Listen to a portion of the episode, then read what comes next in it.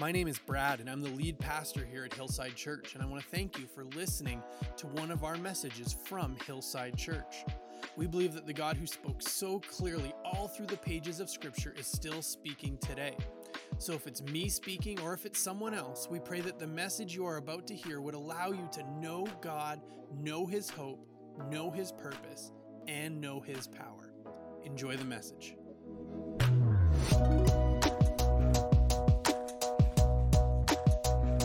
If you want to follow along in Scripture, you can turn to Romans chapter 12. That's where we're going to be today. This week, as a province, on, on the 10th, we moved into stage two of our reopening plan, which has allowed us to have a few more people here in the building, and, and we're thankful for that. And, and we're going to be able to see even some of the, the numbers continue to grow a little bit that way. And, and if to that end, if you're watching online and you would like to join us here in person, you can go to hillsideairdrie.ca and click on the Worship Live, uh, Worship Live, and you can register to be here as long as as long as we have the, the attendance limits, we do need you to register. But hopefully, both of those things will be going away fairly soon. But we can, can if you want to join us, you're welcome to do that. And we're getting closer and closer to the vaccine threshold for stage three, which the government has said that's what we need to allow us to open completely. And as a church, we are so excited about the potential to be able to be back together. Is it's been 16 months since we've been able to do that. And we are excited that, that somehow, some way, we seem to maybe be only weeks away before we can be together again. And for so many, and I know I've said it a million times, and I know I've heard so many people say it a million times, just want to get back to normal. Just want to get, I've even probably said it five times already this morning. Just want to get back to normal. But I want to challenge us, I want to challenge you, I want to challenge me to not get back to normal, to not pine for just what was, to not look back and go, I just want everything to be back the way that it was on March 17th, 2020, when before all of this craziness and all of this stuff happens to not just want to get back to what was, to not just want to get back to, to who we were, but to instead reject the idea of what was and reject the idea of, of what is. And for look for us to, to use this time and this transition time to not go back to normal, but instead to go back to something better than normal. That this wouldn't be just a hard reset in life and if I can just get back to where I was. But if we can look and say, that's where I was, but this is where I'm going. That this is still a time that we've been able to grow as people and as a church. We've been able to grow in so many ways. And we don't want to throw it all away just to get back to normal. And I want to want to talk to you for the next couple of weeks about something that will, will be at the, the heart or the core of coming back better. Something that, that if, if we want to do this, we're going to have to understand this because everything is going to come out of what we're going to talk about. So, as we have an eye towards opening up something that will so deeply inform how this goes for us as people and us as a church. I guess it kind of serves as maybe a bit of a warning. Um, a bit, maybe a bit of a warning for, for, for us in our lives, and, and hopefully not just a warning, but also a roadmap for how we can deal with the warning in a really godly way. See, here's the warning that I want to give to you. Here's the warning that I want to spell out for you. As we open up, and more people make their way back to church, maybe not everybody right away, but over a couple of months, and we begin to see people coming back to church, they might be here. You know who I'm talking about when I say they. It may be different for each one of us, but we've each got a they. So many of our circumstances that have been have, have existed in the last year and a bit have put so much strain and pressure on relationships. And for some of us, it may have been people inside the church. And they were very vocal about their feelings, about their opinions on politics or race or COVID 19 or restrictions or vaccines or whatever it may be. And their opinions were very different than yours. And maybe you got into it with them. Or maybe you just muted them on Facebook. But real life, church, we don't have a mute button here. You can't just not hear somebody. And you may have been very glad to have their opinions and their thoughts on these things not a part of your life for a while. It may have felt really good to just say, I don't need to see this anymore, and not have had it. But on a Sunday, they might be here. You might see them walk through the door and say, I haven't seen your face on Facebook in six months because I don't follow you anymore. And so that's the warning for us. They might be here. See, we're going to be confronted by some of the things that have had a chance to push us apart. We've been able to live in the midst of some of these things that maybe have put a strain on your relationship with someone else for a long time because there's been a forced distance where I don't have to deal with it. But now, over the next while, you might see some people that you that was how the nature of the relationship. We're going to be confronted by some of the things that have had a chance to push us apart. When we come together, some people are going to be relieved to not have to wear a mask anymore. And some people are going to continue to wear theirs. How will that make you feel? Whichever side of it you're on. Some people are going to be so excited to hug and to be close to each other. And some people are going to want to keep their distance still. How will you respond? Whichever side you're on, the, when you step in to hug somebody and they take a step back, or when somebody steps in to hug you and you jump back because you're, how are we going to respond? Whichever side we're on. And so this is why we need a roadmap. Because it's going to, to come up. It's going to, to show up. Something to show us how do we handle that? How do, how do we as a church, as believers, how do we deal with them? Whatever it is for you that makes them them. And we're going to get to Romans 12 in a moment. But, but to set out the main idea, I wanted to actually turn one chapter further to Romans 13 to see this idea. And we're going to use Romans 12 as sort of our guide for the next few weeks to sort of pull out how we do this. Now, Romans 13. Now, as we've walked through COVID, there are a couple of verses that have been shared a lot regarding Romans chapter 13 the first seven verses. And you may have been thinking, hoping, or worried that that's where we're going today. But not today. You can read that and ingest it and do with it whatever it is that you would like to do, but today we're going to start at verse 8. Jump down to verse 8. Let no debt remain outstanding except for the continuing debt to love one another. For whoever loves others has fulfilled the law. And this is what we're going to really be talking about over the next couple of weeks. We can say, love your neighbor as yourself.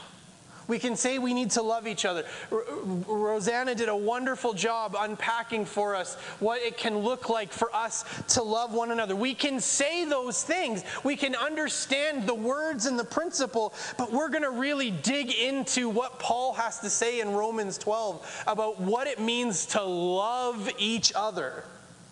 And I love this verse in particular because it paints our understanding of our need to love one another in a really interesting light. Paul talks about our need to love one another like a debt that we owe. That he's let no debt in your life remain unpaid. And before that, he's talking about all kinds of different areas. He says, except the continuing debt to love one another. I owe the debt of loving you. But it's not you that I owe that debt to. I don't owe you a debt of loving you. It's a debt that I owe to God. It's a debt that I owe to Him. And Paul says if, if you want to pay the debt back, if you want to pay God back for what He's done in your life, love your neighbor, love one another. Not because people are lovable, that's not the reason I need to love you because God loves me. And He's asked me to return that love in my life by loving you, by loving people. See, our love for each other, it's not a quid pro quo. It's not, if you do this, then I'll do that. It's not, if we agree on this, then we can love each other. It's not, if we don't talk about that, then we can still love each other. Our understanding of love is not based on what you do informs what I do. Our understanding of love is that God has done this and He's asked me to do that. The way that we treat others is not between us and other people, it's between us and God.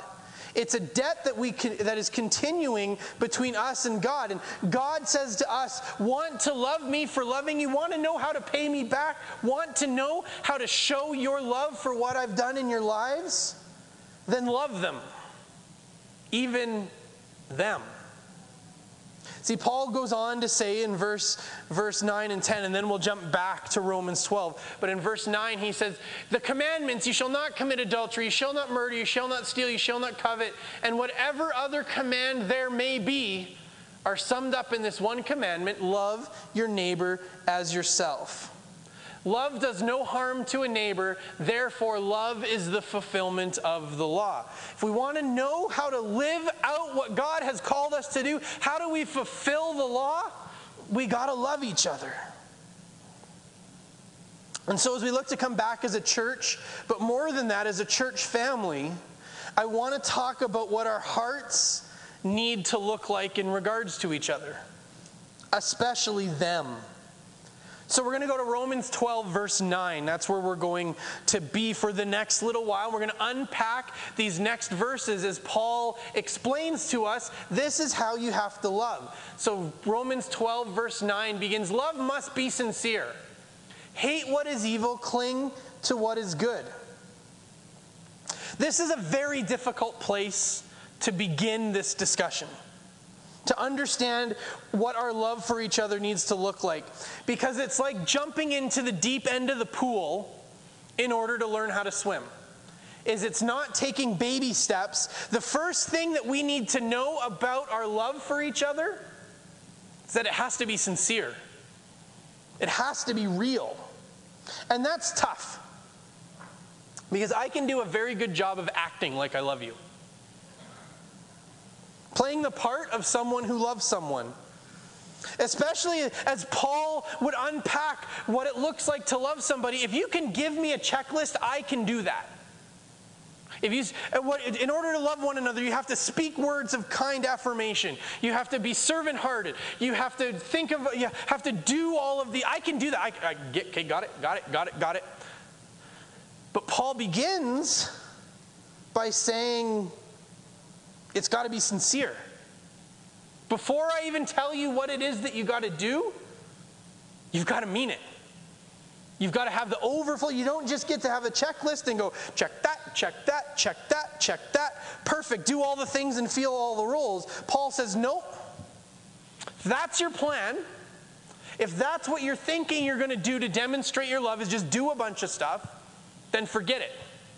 Right out of the gate, you've already missed the point. You actually need to mean it. You actually have to love them. Love is not a series of actions or action points, it's not a to do list. And if you think that's what you're going to do, you're wrong.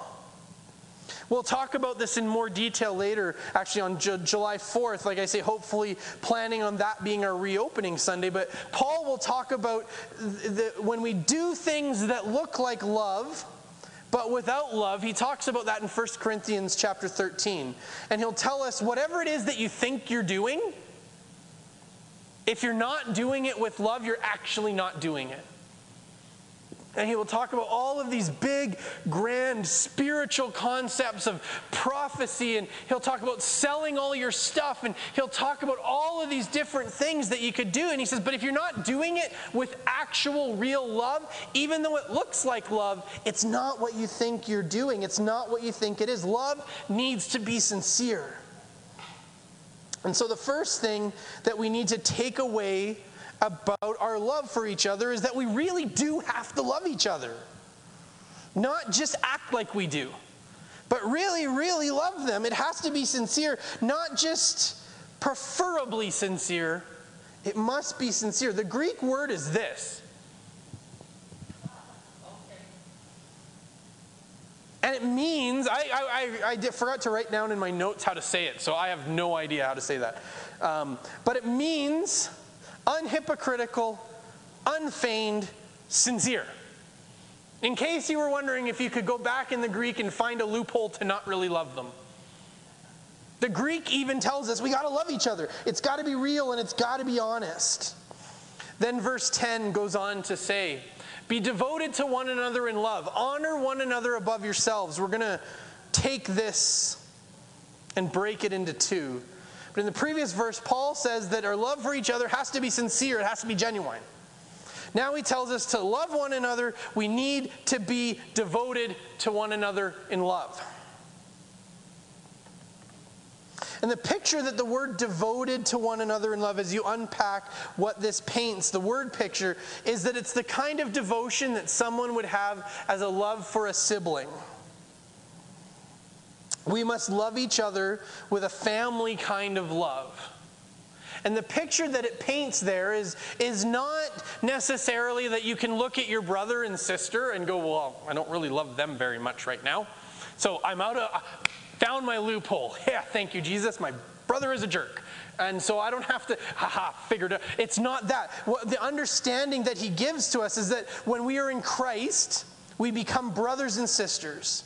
The Bible tells us that God actually adopts us as his children. That, that, we actually become the children of God together and that we become family together and he welcomes us into his family and this family includes everyone who knows Jesus as God their Father. Brothers and sisters don't get along all the time. That's a hallmark of most sibling relations. But whatever happens, there's always a family bond that ties them together. That we don't just get to say, You're not my brother anymore, and then that be that. That there, there is this, this long lasting relationship and connection that exists beyond how we feel about each other in the moment. See, friends can come and go. Is I can be friends with somebody, and then they can do something and now we're not friends anymore. That I can be friends with Mark, and then I can do something, and Mark says, We're not going to be seeing Brad around here so much no more. You know, that, that, uh, uh, there's nothing that, that can connect us forever. But if Mark's my brother, he's my brother. And even if I eh, do terrible things, we're still brothers. We don't get to just walk away and say, you know what? Sorry, dude. We're not friends anymore. We may, but we're still brothers. We become brothers and sisters in the Lord. This is what Paul is encouraging, with, uh, encouraging us with. Paul is calling us, the, the, the word that's used there, it, it's the same word where we get this, the city of Philadelphia, the city of brotherly love. It's that same understanding. And this, this is what Paul is encouraging with us. He's calling us to see each other in our relationship with each other like this. That these are not just the people I go to church with, but these are my people. This is my family. We are family together. As family, we go. My family. Paul is calling us to think about this like your brother and your sister. Think about what it takes for someone to not be your brother or your sister anymore. That's how we're supposed to see each other and be committed to your other believers like that. And the first thing that we talked about, you got to mean it. It's got to be real.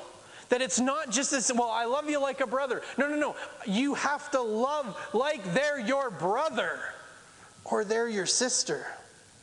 The second part of that verse honor one another above yourselves. What Paul is getting at here is that our relationships with each other they're meant to be horizontal. They're not meant to be vertical. We're, we're called to be on the same plane. We're, we're, we're meant to see others beside us, not above us or below us.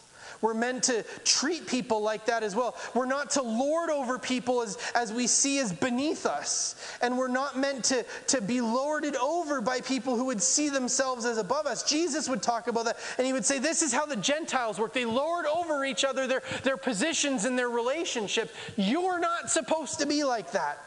In Mark chapter 10 or 12, I believe he says that. We, we are people, or we as people can have a tendency to compare other people with ourselves and to judge other people and the choices they make based on what we would have done or what we think they should have done. The way they raise their children, the clothes they wear, their financial decisions, their politics. The list goes on. But when we honor one another above ourselves, what we're really getting at the heart of the issue, the idea is that whatever someone else does, or the, sorry, the heart of the issue is not whatever somebody else does, they must be right because I need to honor them. And so, how I feel means nothing, and I just need to accept that whatever they think is right as right. It's not that. That's not what Paul is saying when he says honor one another. It's not that we just accept whatever's going on in each other's lives and somehow just say, well, I'm going to honor you by not telling you that you're crazy and you're wrong. But what it is, is it's placing that person and who they are not their opinions and thoughts, but this person in front of you, and understanding that they bear the image of your Father. That I am going to have my love for them not be touched by how they feel about things. I'm going to love them enough for my love to be above their opinions, their choices, and their lifestyle because we're brothers and sisters in the Lord. Let's be honest for a moment. The church isn't exactly famous for its unity. We can fight over worship styles, how we feel about specific preachers, which Bible translations are our favorites. We have so many denominations that exist. About the only time the church has the ability to come together over something is usually with an attitude of condemnation against culture. But even then, we don't always fall on the same page. But this isn't a unique issue to our time. We can talk about some of these things inside the church, like somehow we've fallen and we've allowed this to take root in our, in our faith. This is not a new issue to the church. We read about these issues of allowing what we think about someone to matter more. Or so what we think about what some let's try this again. We read about these issues of allowing what we think about what someone thinks to matter more than what we think about that person as early in church history as 1 Corinthians. From the very beginning, even as this church was getting off the ground, infighting was beginning to happen inside of the church about which preacher or which pastor they most closely identified with. And it wasn't just a matter of preference. It wasn't like, well, I really prefer it when, when Brad preaches. Well, I really prefer it when Matt preaches.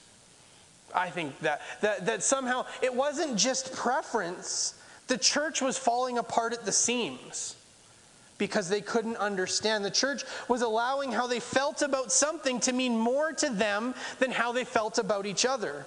Or another way to say it, they cared more about how they felt about something than how they felt about someone. And Paul would write to them essentially saying, All right, it's not on there. Why are you arguing about your preference or your preferred preacher? In 1 Corinthians chapter 1, he gets right to it and he says, Some of you say, I am of Apollos. Well, some of you say, I am of Cephas. Some of you say, I am of Paul. Some of you say, I am of Jesus. As if somehow that elevates you above it. But here's what you need to know Paul will say, Is Jesus divided? Is he divided among you? And Paul will go on to say, I am glad that I didn't baptize very many of you. Because then you can't say, well, I was baptized by Paul. And he goes on and says, I baptized this handful of people. They're the only people that would say that. But you need to stop saying this to each other. Your favorite preacher doesn't have the power to save you. Your favorite preacher wasn't crucified for you. He can only point you to the one who can. Paul will say you need to stop allowing your preference, your understanding of, of what you think is important about our faith to kneel down to uh, our love for one another. See, honoring one another above ourselves doesn't mean that we have to bend our thoughts or our ideas or our preferences to fit a specific mold or way of thinking. If that were the case, we'd all have to find a way to agree on everything. Favorite preachers, worship styles, Bible translations. That's just the easy part. Politics, culture. If there was somehow an expectation that we all feel the same, then we got to figure out how to all feel the same. But when we're called to honor one another above ourselves, that means despite our differences of opinions, style, and perceptions, we can all still come together at the foot of the cross. And realize that as I come to the cross and as you come to the cross, all the things that can cause us to be divided, judgmental, to push us apart, all the things that we may disagree with each other about, even vehemently, even things that I think may make me think that you are just wrong about. When we look at the cross of Christ and what it means for my, or when I look at the cross of Christ and what it means for me in my life, and I realize what it's done for me in my life, and I remember what God has asked me to do to pay him back for what he did for me. It's to love you, it's to love each other. And I can choose to think about how God and how I feel about you more than how I feel about how you feel about something. We can say to each other, I may not agree with your specific preferences or opinion, but I agree with you on Jesus, what he's done for us, and who we are to him. Despite differences of opinion, we can all come together at the foot of the cross and love each other. Really, truly, sincerely love each other. Friends, let's not go back to normal. Let's not go back to what was. Let's not go back to who we were. Let's go back to better. Let's pray. Jesus, we are so grateful that you call us into community with each other, that you call us to be a body of Christ, that you haven't called us to serve by ourselves. You haven't called us to live out our faith alone. But God, you've called us to do faith. You've called us to do our relationship with you. You've called us to do life with other people. And Jesus, you know how hard people are. You know how hard it can be. As you sat having dinner with your disciples and you looked and you saw the ones who would betray you. You saw the ones who would deny you, the ones who would flee from you, the ones who would abandon you. And yet you loved them. God, I pray for us, your church, for Hillside Church, for the church. God, may we not allow us to be pushed apart by things of this world. May you protect our hearts and our minds and our souls, our bodies, our, our, our everything about us as, as we return to look back or return to, to look to, to, to relive life together, to see our church full of people, to see a church full of our family. God, may you protect our hearts as we see the people we've disagreed with. As we see people that may think so differently than we do on things. God, may we not see each other as issues. May we not see each other as preferences. May we not see each other as our thoughts and our opinions. God, may we see each other as brothers and sisters in Christ. And as we see each other that way, may we know that we can love each other beyond the things that we think differently that we can love each other beyond simply just understanding that, that we disagree and, and, oh, I don't know if I can be friends with somebody who thinks that. No, we can love one another because we're not our opinions, we are children of God. And so, God, I pray for our church that the hallmark of our church would be a church that loves one another. That the hallmark of our church would be that we would be able to be different people with different experiences, with different life stories, with different opinions, with different everything. And yet we find unity together, not because we all think the same, but because we all love the same. We love with the love of Jesus in our lives. God, I'm so grateful for every single person that calls Hillside Church their church. For those that, that agree with things that I've said, and for those who think, I don't know sometimes. God, I'm so grateful for each one who calls our church family home. And we just pray that as we come back together, God, would you knit us together tighter than we were before? God, we don't want to be just what was, we want to be better. And so, God, would you bring us together better than we were before? We're so excited for all that you have for us and all that you have in store for us. And God, may we do our part by loving each other through it all. In your name, Jesus, we pray. Amen. I will trust in you and know that you. Thanks for listening to this message from Hillside Church. I pray that you were blessed by what God had to say in this message. If you would like to connect further with Hillside Church, there are a couple places you can go. HillsideAirdrie.ca is our website, and you can find us on Facebook, Instagram, and Twitter at Hillside Airdrie. You can also look us up on YouTube and find all of our messages on Apple Podcasts. If you would like to connect to the pastoral team at Hillside, you can do that through our website, hillsideairdrie.ca, and click on About Us in the main menu, and then click on Our Pastors. We're so thankful to be able to share the gospel message of Jesus Christ with our community in Airdrie and with you today.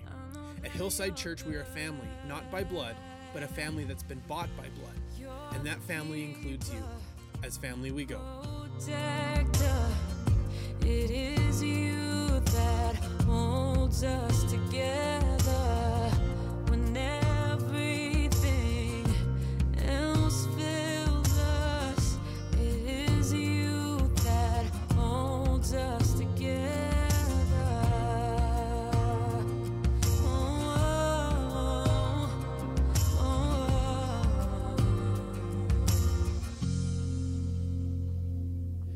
shaken. I